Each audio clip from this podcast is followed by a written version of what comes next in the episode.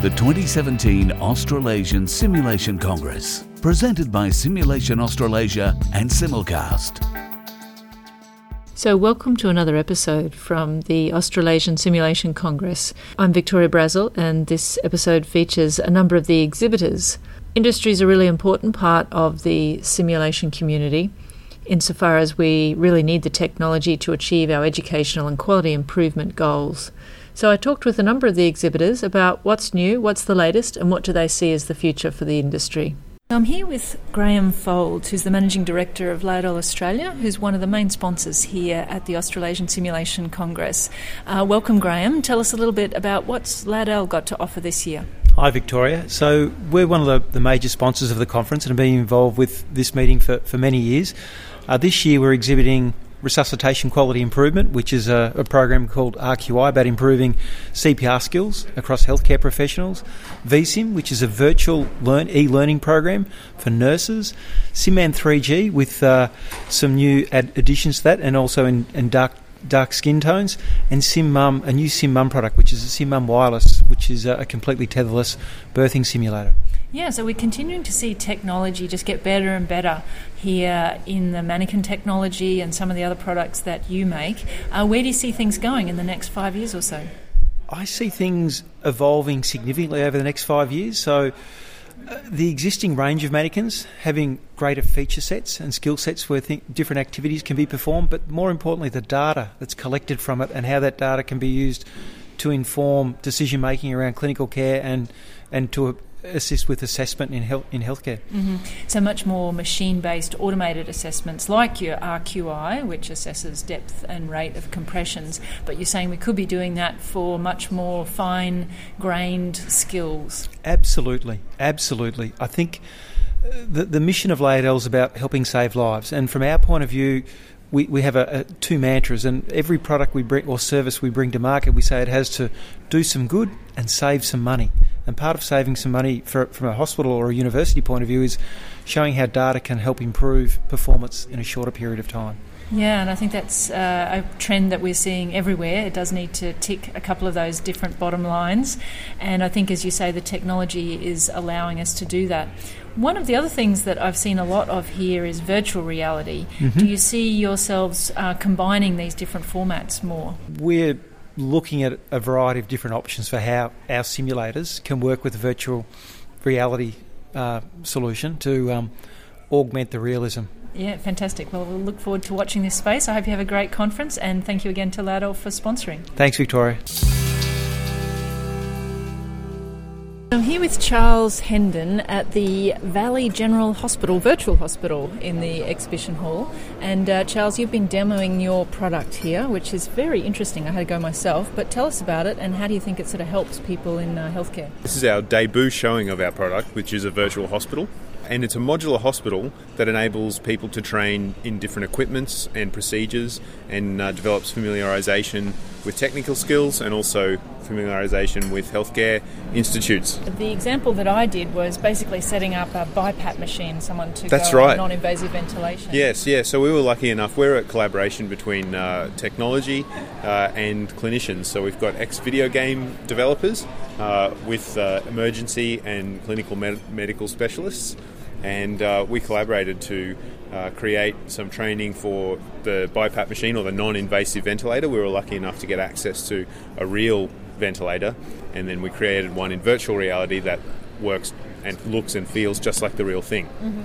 Uh, so our what we're showing uh, at the Congress um, is a small bit of training that allows people to learn how to set up the machine, um, even if you have zero experience as a nurse or a doctor. I did this and I put on the goggles, and you actually really feel like you're in a little bay with a patient. That's right. And you're touching the machine and actually getting the uh, process going. So it felt quite real to me. Yes, yeah, and that's one of the strengths of this technology, uh, and particularly as it as it applies to healthcare, is it feels real.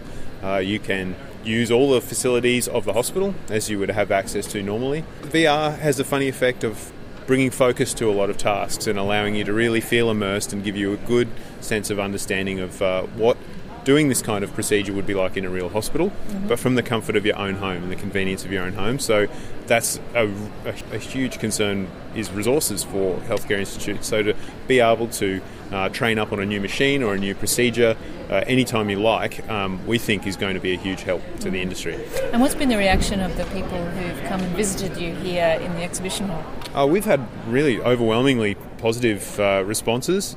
We've had everything from trained nurses, who who are registered nurses, who just rip through and feel almost at home with the machine because it's just like what they use in a hospital, um, to people from completely different industries who then uh, feel like they've saved a virtual life. so it's been great, and um, it's just been a fantastic opportunity for us to canvass a lot of people, see their reactions, and um, feed that back into uh, our program, and to to make the learning uh, make the learning outcomes even more easy to achieve. Excellent. Well, thanks very much for your uh, time, Charles, and we'll put a link to your website uh, on the blog post accompanying the podcast. Thanks very much. Thank you very much. I do think one of my take homes from the 2017 Australasian Simulation Congress was the obvious penetration of virtual reality and augmented reality that we saw not just in the exhibition hall but in the talks and in the presentations. As someone who's worked in the healthcare simulation space for a long time, I do think this technology basically has made it but for our last segment in the exhibition hall, I chose to go outside of health because I was very intrigued by this robotic soldier that was wandering around the exhibition hall and I was keen to learn more. I'm here in the exhibition hall again with David Fallon from Lockheed Martin, and I thought it'd be a great idea to profile some of the non health simulation industry that's here at the Simulation Congress. And I've been attracted to this stand, David, because you've got a robotic soldier that's been going around the convention hall, remote controlled. And I understand this is actually something that uh, folks use really for target practice. It's the simulated enemy more than the simulated soldier, is that right? Sure, this is the new uh, version of what you can have as a, a target for a live training in, engagement for soldiers. Marathon Targets are the producers of this software and the, the hardware, and they are out in Western Australia and, and are supplying these targets to to give more realism in the training rather than have the targets tied down to a single spot. The robotic targets actually move and re- realign themselves. So they engage, um, they, they have within themselves some artificial intelligence and protection on the targetry itself, so it can be reused all the time, but it gives more realism in training for soldiers. And it strikes me that your whole business must be being revolutionised by the technology that's around. So you obviously deal with aviation and defence, but a lot of these virtual reality applications seem to really be on the rise. Is that a fair comment? Yes, absolutely. I mean, if I take a step away from that question just for a second because realistically, what you have sitting here in in this hall is uh, demonstrations of distributed mission training, is what the terminology is in the in, in the world now, in the mm-hmm. military mm-hmm. world. We can integrate various elements, uh, not necessarily all sitting on the show floor. So, on on this show, what we've had is the marathon target sitting here in in Sydney uh, at the convention centre, but being engaged by a virtual sniper sitting in Holsworthy. Wow. Okay. And also involved in the, the, the, scenario, we have a helicopter from the um, base out in Orlando, in Florida. Uh, has will actually be introduced into the whole scenario. Mm-hmm. So you have mm-hmm. multiple things like that. The virtual reality, uh, and more more virtual reality gives you a, an ability to see things that are not quite there. But what we're moving to very quickly is past virtual reality into augmented reality. Um, and probably the simplest example is the uh, gridiron. Okay. The football field. Yep. When when you're watching a gridiron match, you see they'll put lines on the field of where the 10 yards is from the play. That's augmented.